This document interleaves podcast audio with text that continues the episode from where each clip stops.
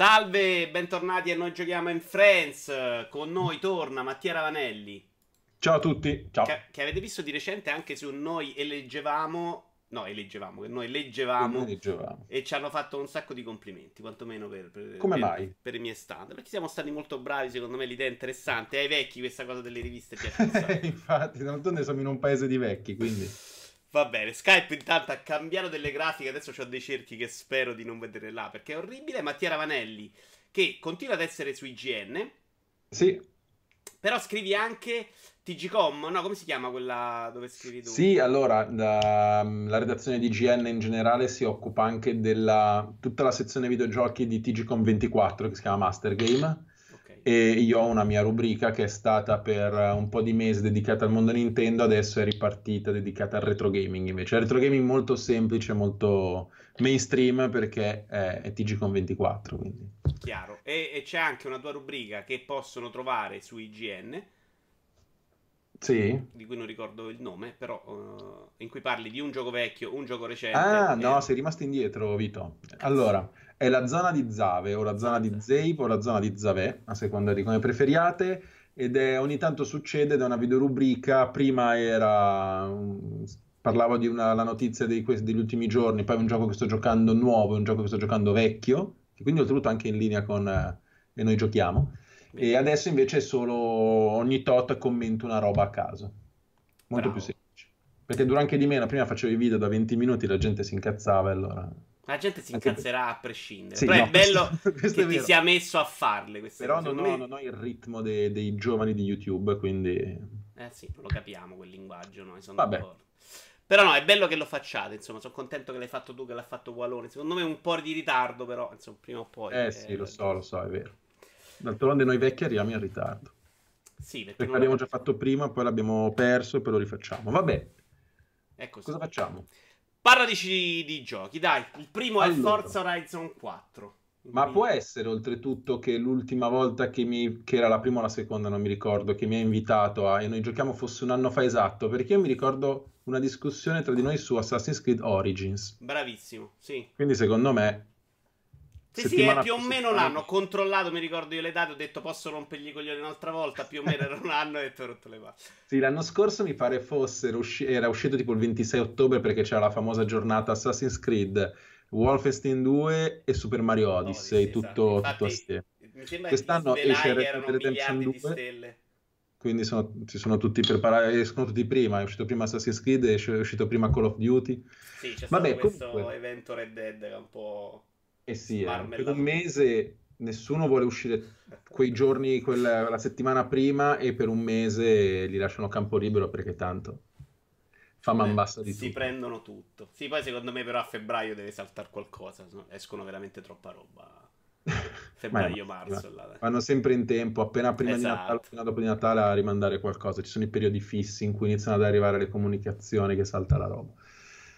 Comunque, eh, Non è allora, saltato giochi- Forza Horizon 4, che è Sì. una di quelle serie che veramente, a dispetto dell'industria, boom, ogni anno, boom. Ma sì, uno, ma non ti sbagli mai, non ti Esatto. sbagli mai. Il- adesso, mh, forse l'anno scorso, oltretutto, ho parlato di anche Di Forza. Motorsport 7, Ok. dicendo non ti sbagli mai, eh, un, un anno Forza Motorsport, un altro, un altro anno Forza Horizon, è passato un anno, quindi io sono, io sono un giocatore molto, molto pop, cioè, ne- vado anche su alcune cose indie, però a me il gioco grande, grosso, arrogante, coi muscoli, a me piace, Eh, non è che mi faccio te, questi grandi quindi problemi. E perfetto. Forza Horizon non gli puoi dire veramente niente perché allora non ci ho giocato tantissimo, ci ho giocato un po' di ore, ehm, però dopo mi sono dovuto passare a recensire dei giochi un po' grossi, quindi devo giocarci un po' tanto. Eh, però la, la cosa delle stagioni mi piace molto perché per chi fosse a- a- all'asciutto di Forza Horizon 4, la- eh, no, sì, 4. La novità di questo capitolo di quest'anno è che hanno aggiunto eh, le stagioni. Ogni settimana c'è una stagione differente, tutto ambientato in Inghilterra.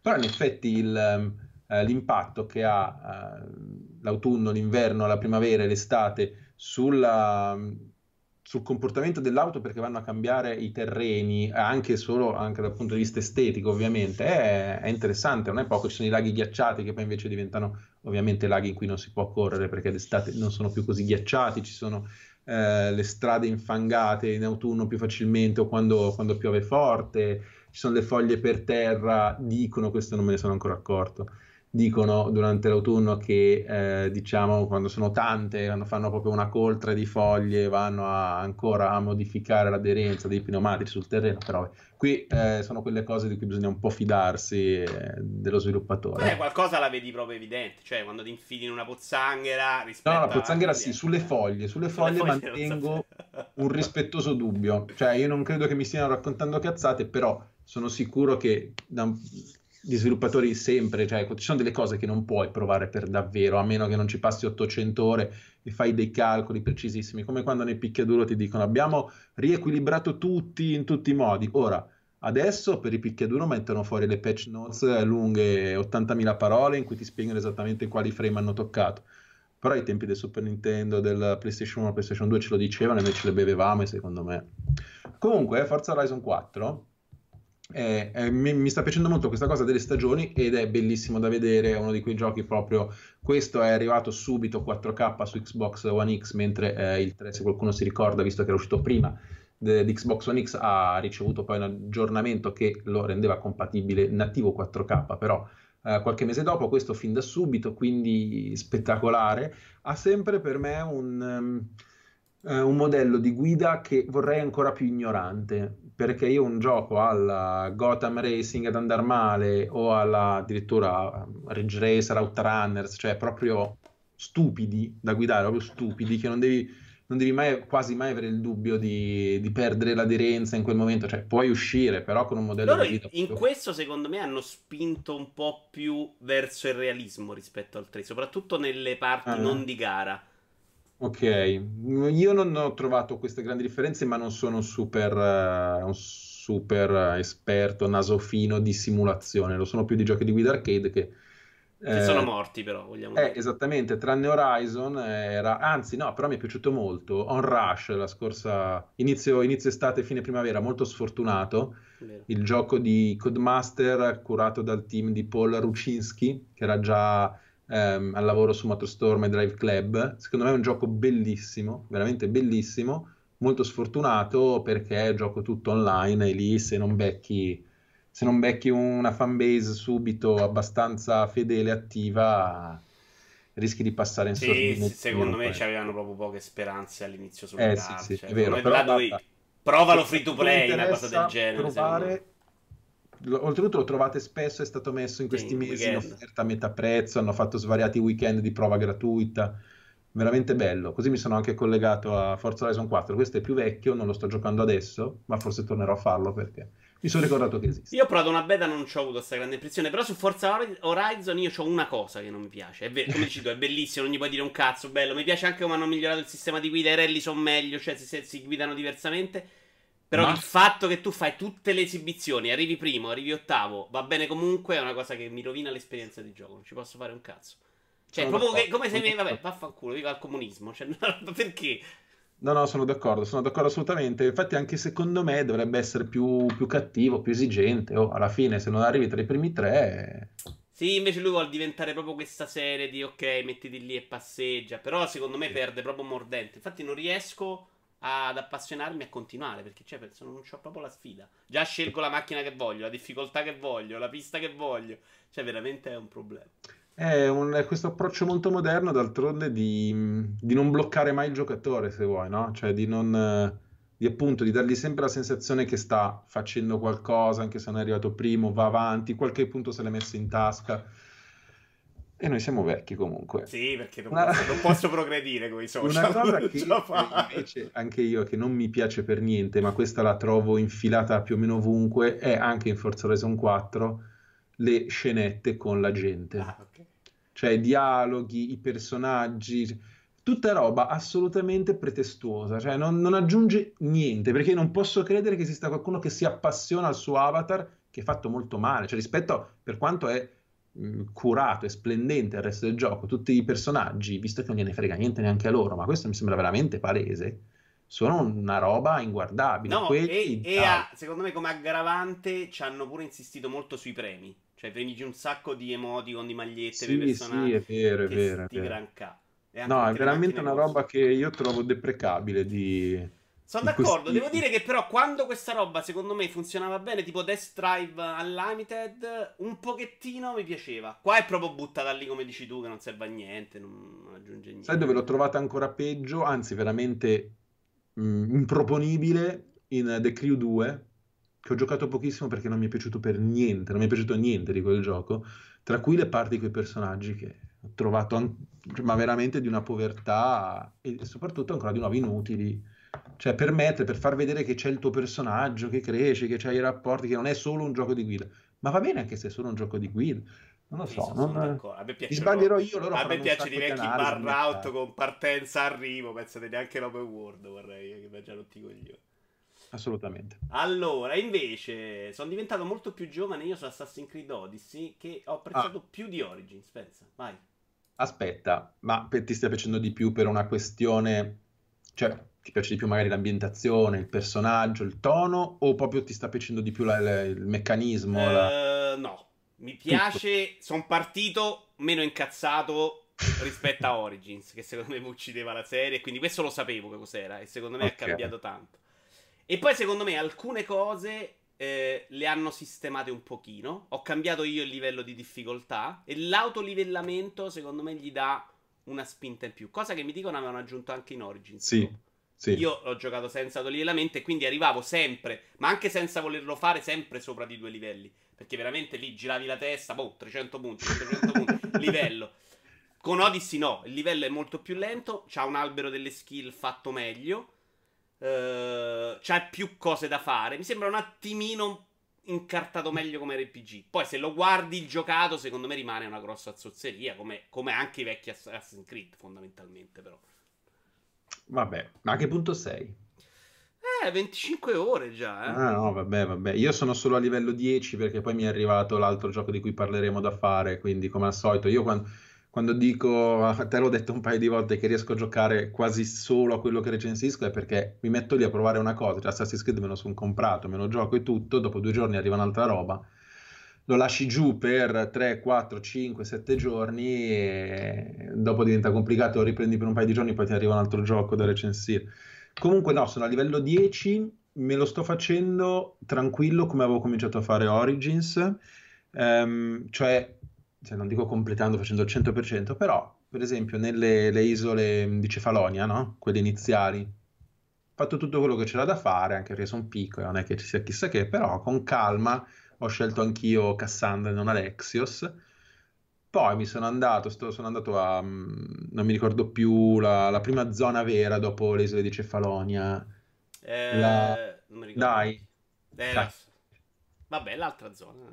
È facile. Vabbè, adesso mi verrà in mente e anche quella sono, per la prima volta ho fatto tutto quello che dovevo fare per poter eh, abbassare, diciamo, eliminare il controllo di, non mi ricordo più se spartani o ateniesi, credo ateniesi, perché io sono con gli spartani in questo momento.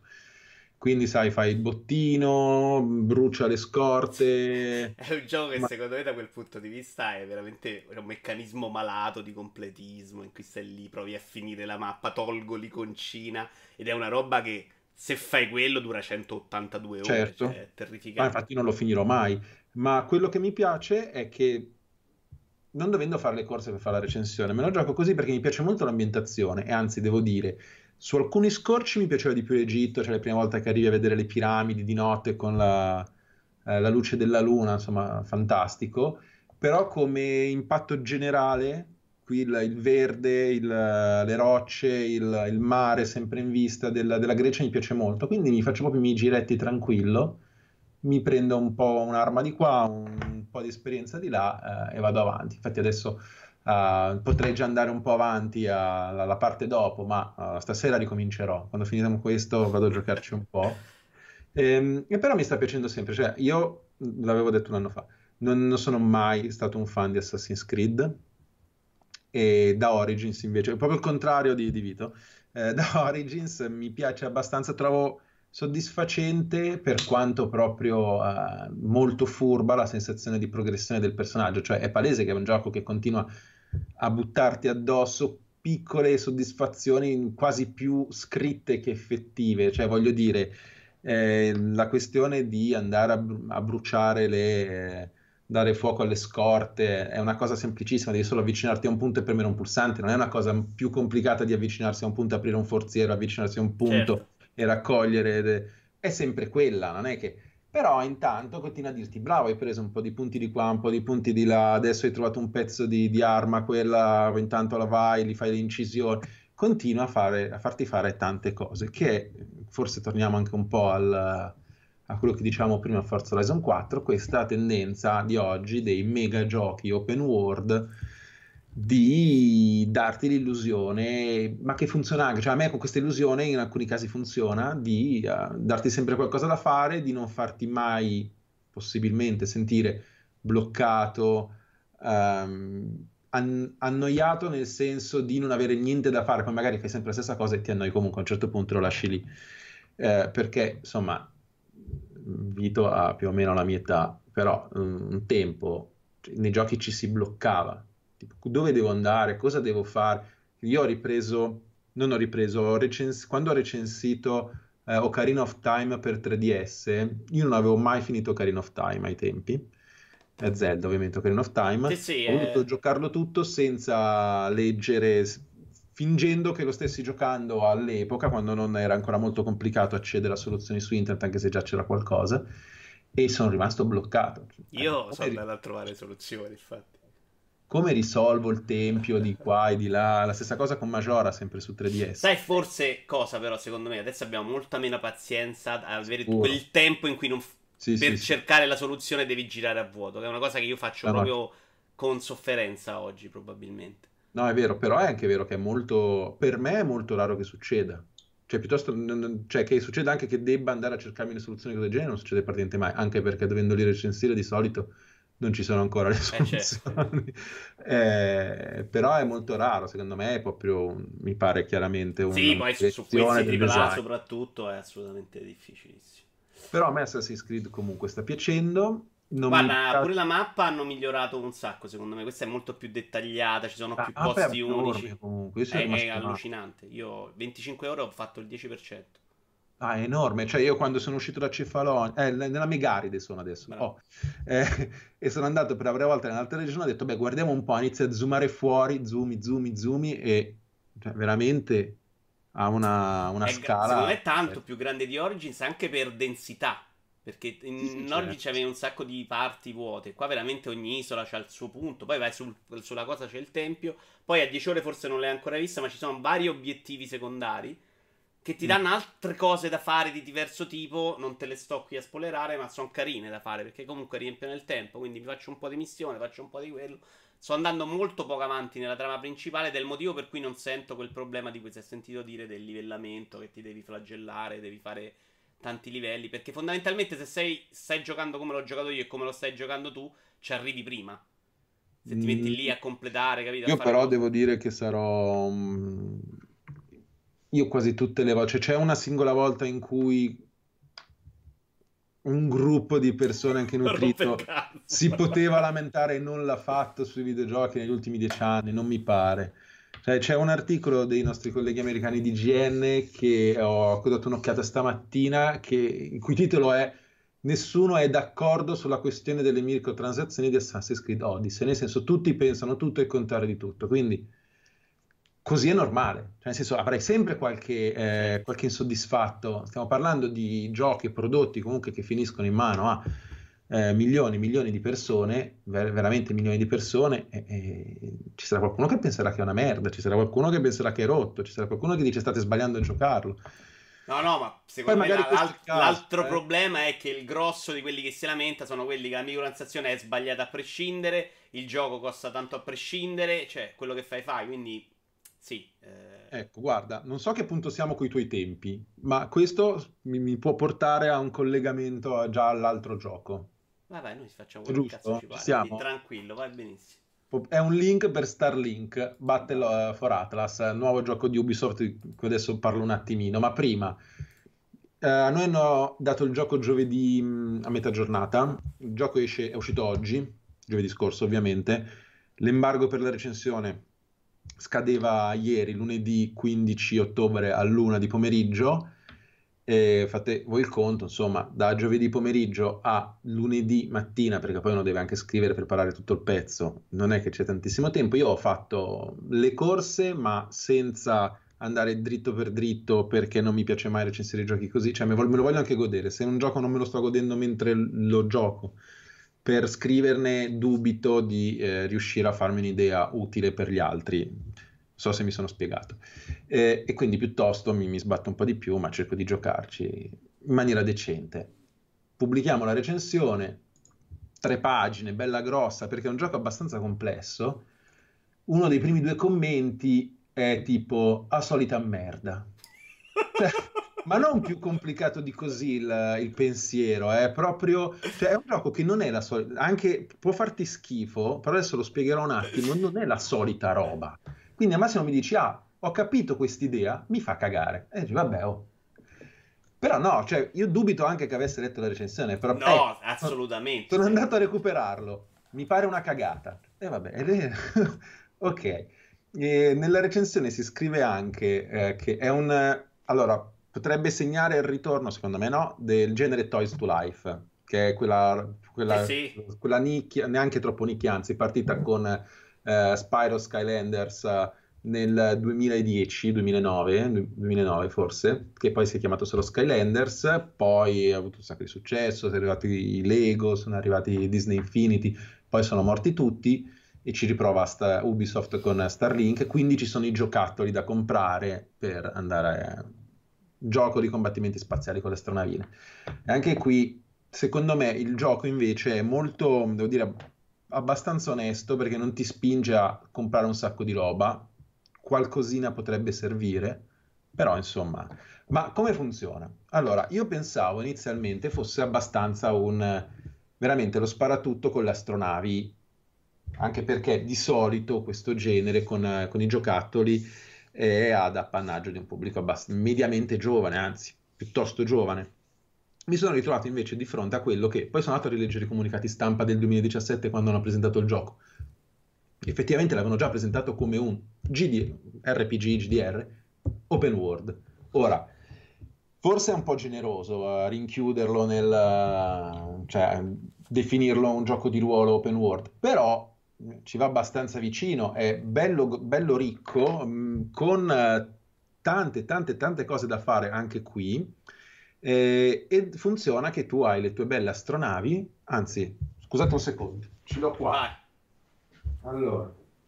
Tanto e... noi capiamo quello che c'è dietro, che ci piace. allora, se si prende la versione fisica, si hanno, per esempio, a noi hanno dato a tutti il, da recensire la versione per Switch con l'Arwing uh, di Fox McCloud perché è, è, su Switch che stanno uh, spingendo il gioco, ma c'è anche su uh, PlayStation 4 e Xbox One. Questa è un'altra astronave, questa è in realtà un'esclusiva di GameStop che ci hanno dato. Questo è un... Um, eh, praticamente come il grip che c'è nella confezione di Switch, ma fatto apposta e inserito ovviamente nello starter pack di Starlink, in cui si mettono i due Joy-Con e semplicemente si infila. Prima, questo è uno dei personaggi Fox, si mette Fox qua, inserito, gli si monta sopra il suo bel Arwing e si inizia a giocare e il gioco sa che hai inserito questo perché ogni elemento, adesso spero che si veda un po', ha sì. queste, eh, questo cippettino che va a infilarsi eh, vabbè, in punti in cui vengono letti e oltretutto, giusto, anche le armi, le armi possono essere comprate, montate, smontate, oltretutto divertente, una volta eh, all'inizio inizio prendo quest'arma, che è un'altra arma, che è una, tipo un fucile, mettiamola così, l'ho montata al contrario e spara al contrario nel gioco. Carino è molto simpatico. Va bene, comunque, eh, pensavo fosse più uno Star Fox, e invece c'è un sacco di mh, mm, libertà di scelta di cosa fare. Si gioca più sui pianeti che nello spazio, e più sui pianeti nel senso ehm, sulla superficie praticamente. Non si vola, si fluttua sulla superficie. Si può volare quando si vuole, ma non è comodo perché non bisogna tanto ehm, fare dogfighting quanto ehm, muoversi proprio a pelo d'erba per eh, fermarsi dove ci sono delle strutture, parlare con la gente che gestisce le strutture, raccogliere minerali, eh, raccogliere vegetali, analizzare le, le, queste sorte di dinosauri che abitano eh, in questi pianeti, poi incontrarsi con eh, i nemici che sono quasi sempre eh, robotici e sono proprio eh, dei robot che camminano, quindi stando per terra li si può girare attorno perché non, non si è sparati con i reattori ovviamente a 8000 all'ora ehm, e si fanno tantissime cose. L'idea è che il, bisogna liberare questi sette pianeti nell'ordine che si vuole, perché i pianeti sono accessibili praticamente sono sempre uguali, ok. quasi eh, da subito. Bisogna poi raggiungerli. Raggiungerli è complicato, ma si può fare come si vuole. E bisogna liberarli dalla minaccia dei... sono in mano ai nemici. Ok, se arriva, tu hai la tua bella mappa del pianeta in cui non vedi praticamente niente se non dove ci sono delle basi nemiche tu poco per volta inizi a far fuori qualche base nemica e diciamo che diradi un po' la, la fog of war eh, fino a trovare i simboli che ti indicano dove sono alcune strutture della gente che abita il pianeta che purtroppo è sotto assedio da questi cattivi. Allora trovi un laboratorio, vai dal laboratorio, dici, ciao laboratorio, come vanno le cose? E questi ti rispondono che vanno abbastanza di merda perché ci sono i robot certo. e ti chiedono aiutami, fai, vai a prendere quella roba, vai a sparare a quel nemico, le solite missioni secondarie tutte uguali, eh, questo va detto che è il problema principale del gioco è che è tutto uguale.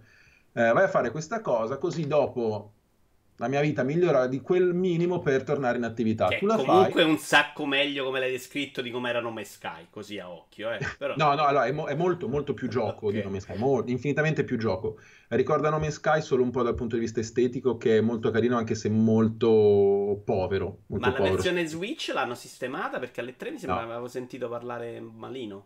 No, no, non l'hanno sistemata. È è, è, abbastanza povera, si salva per alcune scelte cromatiche belle. Ma frame rate eh, ci sta dentro? Io mi ricordo problemi proprio di frame non rate. Capito, scusami. Frame rate. Frame rate. Ah. No, quello non è un problema. Okay. Io ho avuto solo qualche, qualche problema di sincronia verticale. Sapete quando passa la riga in senso orizzontale che sembra ridisegnare l'immagine? Non so mhm. se vi è mai successo. Ogni tanto quando veramente si sta il motore sta soffrendo, succede questa cosa, succede molto raramente. Qui mi è successa qualche volta, però no, forse qualche minima incertezza, ma frame rate tranquillo, ah, 30, okay. 30 frame, però, però, però si gioca bene. E stavo dicendo, ci sono tutte queste cose, per cui per esempio tu aiuti questo osservatorio, quando lo aiuti, lui essendo un osservatorio, dopo ti fa vedere un po', un po', di più della mappa, ti dice, ti fa capire dove ci sono altre strutture che puoi raggiungere, tu vedi queste altre strutture, magari un altro osservatorio, liberi anche lui, ti fa vedere ancora di più della mappa, poi gli porti altri, altre risorse che hai raccolto, ognuna di queste strutture può passare di livello, più passa di livello più informazioni ti dà. Ci sono le raffinerie che invece eh, le liberi e ti danno periodicamente sempre dei soldi. Ci sono i laboratori che li liberi e ti danno sempre periodicamente delle mod. Le mod sono i perk, se vogliamo, delle modifiche da attaccare alle armi, proprio le armi quelle fisicamente che vi ho fatto vedere prima, dove che le ho messe, sì. perché di armi nuove non se ne possono ottenere a parte quelle che si comprano nello starter pack, che si trovano nello starter pack o si comprano dopo, però si possono modificare con decine e decine e decine e decine di mod che vanno a cambiare la cadenza, la gittata, il danno, eh, l'allineamento elementale perché poi c'è l'arma di fuoco contro un nemico di ghiaccio, cioè tutta questa roba qui che è tanta ed è molto più di quello che mi aspettavo da questo gioco e che anche se è ripetitiva perché è sempre quella, io mi sono ritrovato a giocarci proprio con gusto, con, uh, facendomi portare da questo, da questo fluire di piccole cose, anche perché poi hai quella sensazione di poco per volta di liberare tutto un pianeta, vedi che la, la percentuale di controllo del nemico si abbassa finché è tutto tuo il pianeta e quindi dà un po' di soddisfazione. Oltretutto c'è un momento, se vogliamo, vagamente okami, nel senso che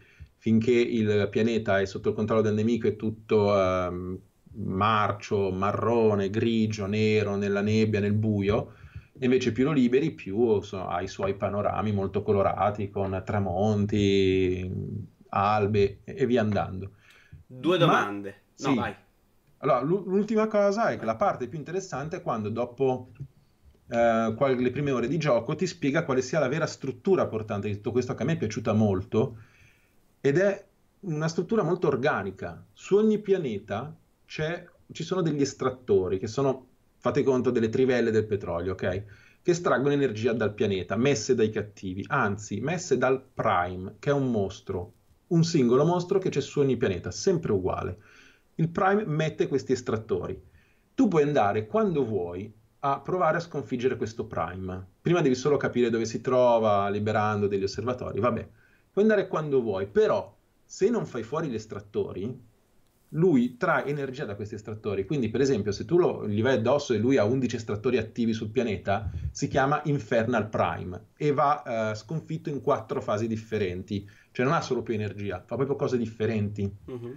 Se inizi a tirare giù un po' di estrattori, passa di livello, diventa un Arch Prime, se non mi ricordo male. Ci sono, se non ho visto male, quattro livelli differenti del Prime. Se distruggi tutti gli estrattori o gliene lasci un paio, ovviamente è molto più semplice, ha solo una fase di attacco e è, è, più facile buttarlo giù.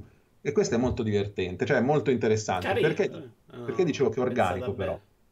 Perché i Prime su ogni pianeta, a loro volta, danno energia ai Dreadnought, che sono gli incrociatori spaziali che eh, orbitano attorno a, ai pianeti e appunto sono più, tanto più potenti quanti, quanto più prime, quanti più prime ci sono sui pianeti.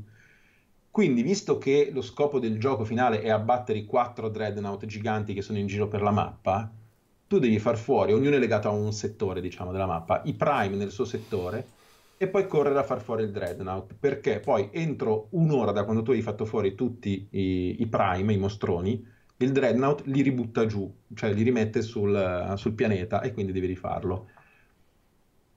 Anche in questo caso tu puoi andare subito contro il Dreadnought sbattendotene di tirare giù gli estrattori prima e i prime dopo. È molto più difficile. Cioè, hai e lui ti, ti lancia. Lui è proprio un. Lui, nel senso, la mega astronave Dreadnought. Chi ha giocato a R-Type, terzo livello, si ricorderà la mega astronave di R-Type. Eh, hai laser, eh, ti manda contro legioni, squadriglie di, eh, di caccia nemici. Più è potente, più eh, squadriglie eh, ti manda contro. Ultima cosa, a un certo punto puoi anche andare ad affrontare il eh, mostro finale senza aver distrutto neanche un dreadnought perché i dreadnought danno potenza al mostro finale. Quindi tutta questa eh, costruzione piramidale è molto carina, non me l'aspettavo minimamente. Ehm, dà un, secondo me una personalità forte al gioco. Mi ha ricordato in qualche cosa Zelda per Switch e Wii U, Breath of the Wild, perché anche lì volendo andavi da Ganon all'inizio, eh, da Ganondorf e provavi a farlo fuori, poi ovviamente era pressoché impossibile, però tu avevi il mondo, decidi tu cosa fare e se vuoi andare dal nemico vai dal nemico. Molto Ho finito moderno. il mio mega pippone. No, no, ma è, me l'hai reso quasi interessante, però qua ti allora, faccio... No, tre domande, l'ultima te la faccio più piccola. Allora, la prima è senza giocattoli, secondo te ha senso comunque? Sì. Sì, sì, senza giocattoli. Beh, ottima domanda anche perché volendo si può giocare tutto in digitale. Cioè tu non compri niente, non sei obbligato, ti compri la versione digitale che um, se non mi ricordo male la versione base costa un po' di più, cioè non costa i soliti 69 ma costa 79 anche in digitale perché ti dà dentro il 90% della roba. Cioè ti dà, se tu compri lo starter pack fisico, hai un, a seconda della versione una o due astronavi, un pilota, eh, due o tre, tre, armi. Con quella digitale hai tipo quattro astronavi, sei piloti, sei piloti eh, 12 armi su 15, hai, hai quasi tutto. Però puoi giocarci tutto in digitale e non te ne frega niente di giocattoli, tanto che io l'ho giocato praticamente tutto così. Perché nello starter pack di tutte le versioni c'è un'arma che è digitale, cioè ti danno un codice fondamentalmente per eh, ottenere quell'arma. Il problema è se io inizio a giocarci con uh, i giocattoli e metto qua sopra il mio Arwing e poi gli monto le armi. E... L'arma, perché lui la rilevi, deve esserci fisicamente qua, ma se io ho la versione digitale non ho niente certo. da mettere. Quindi devi dire al gioco passa tutto a digitale. Okay? ok? A quel punto tu le cose, i giocattoli che avevi, te li hai registrati dentro, puoi usarli per sette giorni eh, senza, senza doverli riregistrare. E quindi io a quel punto ho giocato così perché ero più comodo e, e quindi ci ho giocato come se fosse tutto in digitale. E per quanto i, le astronavi e così via siano molto carine, i piloti meno perché sono molto piccoli, perché devono stare dentro e quindi non sono proprio rifinitissimi. Io l'ho giocato senza i giocattoli, mi sono cioè non, non, non, mi ha tolto niente, probabilmente poi un ragazzino, un bambino che si diverte anche con le astronavi ha un altro effetto, però quello che... Quindi cioè, ok, io... tu avevi quasi tutto sbloccato perché la seconda domanda no, era quanto no. sei invogliato, lasciando perdere il discorso soldi, a comprarti le cose nuove, ma non nel, nell'accezione negativa del termine, in quella positiva, cioè quanta voglia hai di provare nuove armi? Allora, intanto no, ti faccio una, una precisazione, io non avevo, avevo solo, anzi no, avevo lo starter pack, non avevo la versione digitale, ah, okay. quasi tutto, avevo lo starter pack per Switch, che quindi erano due astro- eh, un'astronave e due personaggi, no, due non mi ricordo, un'astronave. E poi mi hanno dato da Ubisoft eh, un paio di pezzi extra, due personaggi in più, un'astronave in più, un paio d'armi in più, però in totale io avevo quattro armi su 15 esistenti.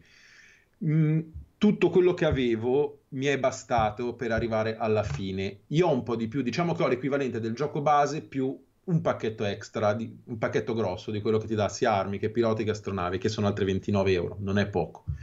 Con questo si può tranquillamente arrivare alla fine. Eh, ti viene voglia di, di, avere altro? Sì, perché mh, mm, almeno a me è venuta voglia, nel senso buono, ci sono dei potenziamenti della nave madre, che non sono le, na- le navi, le astronavine, ma il quartiere generale eh, intergalattico, ci sono dei potenziamenti che puoi avere solo con determinati piloti che ti permettono di esplorare un po' in maniera diversa, di avere dei bonus diversi nel gioco e mi è venuta voglia di di scoprirli, anche se sono tutte, eh, tutti elementi accessori, cioè non c'è niente della campagna principale che non si possa fare uh-huh. de, con, se, con, qualcosa di diverso da quello che ti danno nello starter pack. E ci sono dei, delle piccole sfide a cui non puoi accedere, o anche solo in realtà de, delle risorse a cui non puoi accedere con determinate armi. Per esempio, io non avevo neanche un'arma di quelle eh, a stasi e a gravità, e ogni tanto c'erano delle casse che puoi aprire solo con, con quelle armi e infine eh, i, i, piloti anche hanno delle abilità loro, la mossa speciale che carichi, l'unica, l'unica vera differenza tra i piloti e non mi dispiacerebbe vederne altre. Eh, forse comprerò qualcosa, però non ho avuto la sensazione di, eh, che il gioco giocasse un po' sporco, di, facendoti un po' subodorare che c'è qualcosa di molto bello che non puoi avere perché non hai ancora speso quei soldi, ok? Mettiamola così. E perché mi è parso tutto molto piccolo e molto secondario, quello che non ho potuto fare con quanto incluso nello starter pack.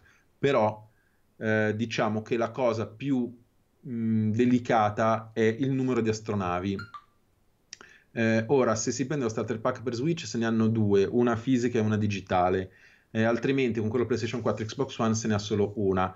Le astronavi sono molto importanti perché sono le vite. Cioè, se io sto combattendo contro un mostro e, e muoio, mi viene chiesto di, aggiung- di, di, cambiare astronave. Se cambio astronave, continuo da. Eh, è come se avessi ah, messo in pausa. Okay. Altrimenti devo ricominciare da, da capo lo scontro cioè mi, mi, mi riporta lontano, eh, mi, re, mi, resetta lo status dell'astronave, e, però devo ricominciare. Io con tre navi eh, avevo una situazione migliore della media, mm, l'ho scritto nella mia recensione, però penso che con solo una nave, con solo una nave eh, Probabilmente Tosta. avrei dovuto farmare, tra virgolette, un bel po', cioè potenziare molto le armi, passare molto di, ancora di più i livelli dei, dei piloti e delle armi stesse che possono passare di livello, migliorano. E con due navi, che è poi la versione, quello che si trova nella versione Switch, che forse potrebbe essere quella un po' più diffusa, probabilmente è un compromesso accettabile. Ok, l'ultima domanda su questo gioco, poi passiamo all'ultimo, era se secondo te ce la fa però, perché vedo mm. veramente intorno zero interesse. Eh sì, anche, anche, io, infatti ci tenevo anche a parlarne un po' a spiegarlo perché secondo me è un gioco che tanti hanno visto al volo ed è passato un po' via mm, così perché sembrava una cosetta. Che poi secondo me non è un capolavoro, io nella mia recensione gli ho messo 7.8, però che comunque voto onorevole secondo me. Però credo che ci sia se, se, gli si dà un'occasione ci sono delle buone possibilità che eh, lo si trovi interessante tanto da giocarselo tutto però non, non, ci giurerei che ce la possa fare perché è veramente dura L'unica carta vera che avevano se la sono giocata bene, mi pare, che era quella di Star Fox, cioè buttare dentro Star Vero. Fox. Ah, ecco, la versione Switch con Star Fox ha tutta una linea narrativa mh, secondaria, però che esiste ed è bella ricca, cioè con missioni secondarie legate ai personaggi di Star Fox. E, e quindi è quella che stanno spingendo e così possono riuscire un po' magari a intercettare un pubblico che eh, dovrebbe essere tipo allineato con questo tipo questo tipo di gioco.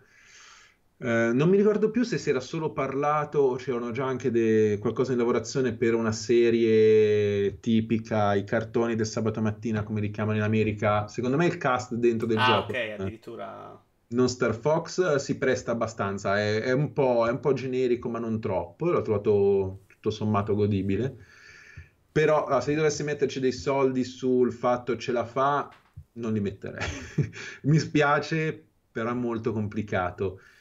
Ubisoft deve essere brava anche a far capire che non è fondamentale comprare giocattoli. Io capisco che Ubisoft in questo caso si trovi in una posizione complessa, perché ovviamente vogliono fare i soldi vendendo anche i giocattoli. D'altra parte hai un po' il rischio di alienarsi, di alienarti tutti quelli che ehm, non Però, sono ragazzini sai, e non vogliono più per come me l'hai raccontata te, secondo me loro sono già pronti al piano B.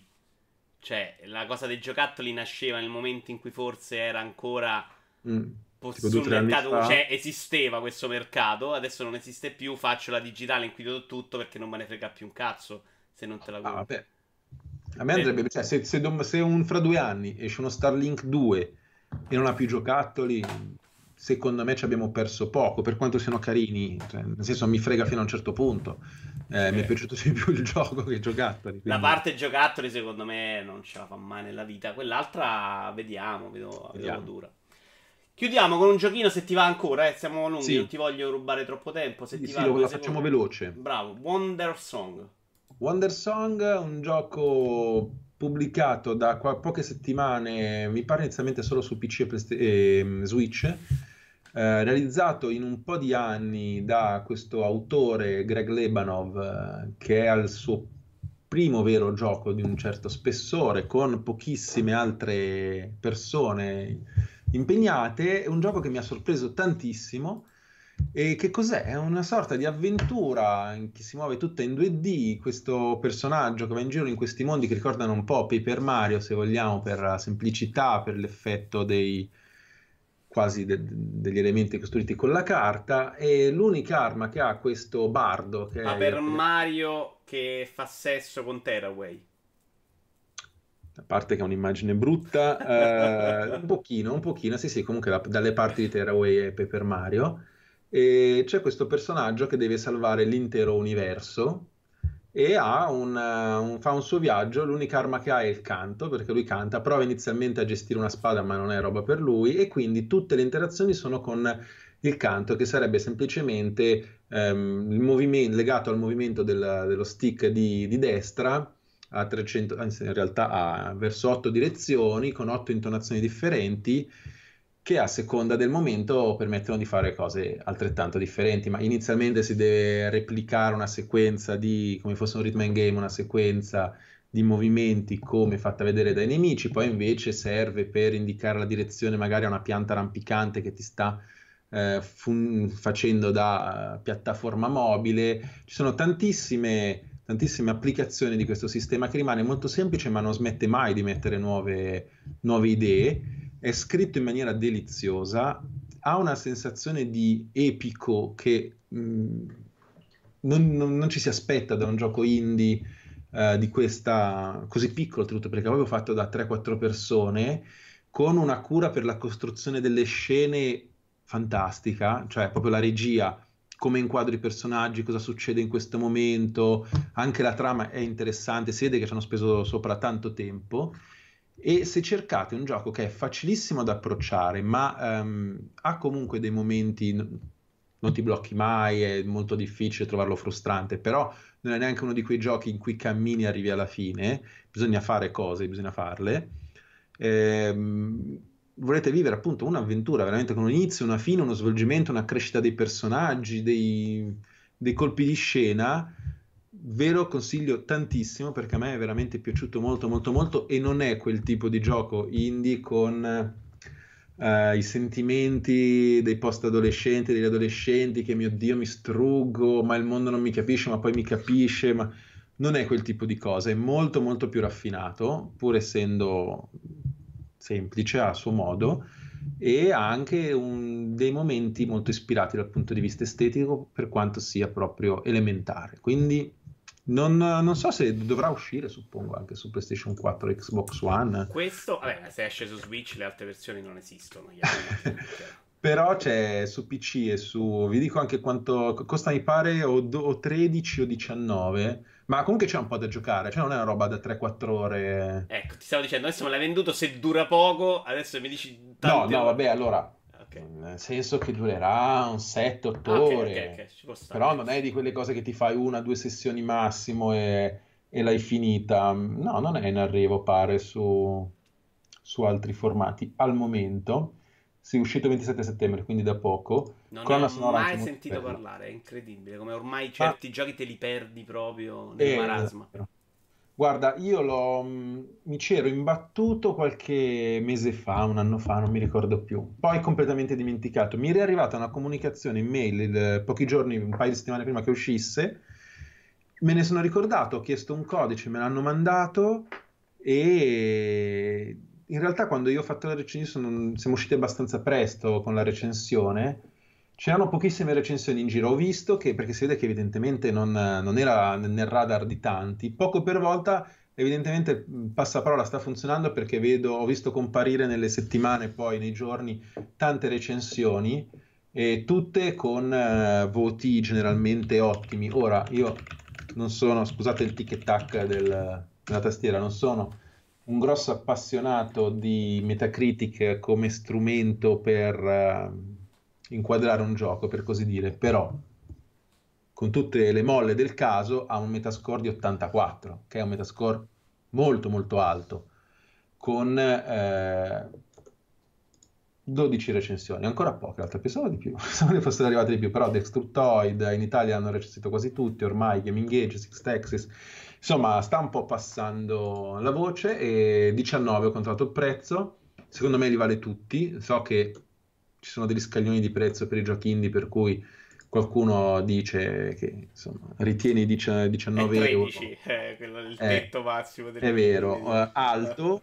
Mm, ovviamente se, se, qualcuno ritiene 19 euro troppo alto eh, fa bene a non comprarlo perché i soldi sono i suoi, però secondo me ne vale la pena e negli anni abbiamo giocato tanta roba meno valida a prezzi molto più alti. Basta. Questo me l'hai venduto, dai. Eh, Starlink meno ci penso. eh, Starlink è anche un altro impegno economico. Beh, ma soprattutto devo no. stare lontano dalle cazzo di navette, visto che con gli amiibo sto lì ancora a comprarli tutti. Va bene. Tutti li stai comprando? Tu, tutti, sì, tutti. Tutti? Cioè, sì, quanti sono adesso? 100... Eh, più di 100, tanto secondo me. Ma tutti? Mm. Ma in Italia, tipo all'inizio c'erano problemi anche a trovarli tutti. Eh, è stata una bella rottura di coglioni, infatti, però... Sei andato a prenderli anche all'estero? No, no, no, comprati quasi no. tutti in Italia. Qualcuno l'ha ordinato all'estero, poi lo riordino eh. in Italia. No, belle rotture di cazzo. Per dire, Mario Cereali l'ho preso in America. No, vabbè. vabbè Però i cereali erano un po'... vabbè, quello era Bimbo. Eh. Non è che non era Bimbo. no, ho visti un po'. Io ne ho pochi perché non, non, voglio, non volevo entrare nel tunnel e sono riuscito a non entrarci. Ne ho comprati 3, boh, 4, 4 li ho comprati. Invece Nintendo spesso quando fa delle presentazioni lascia un amiibo pescato a caso dai loro magazzini, quindi ne ho una, boh, una quindicina. Va bene.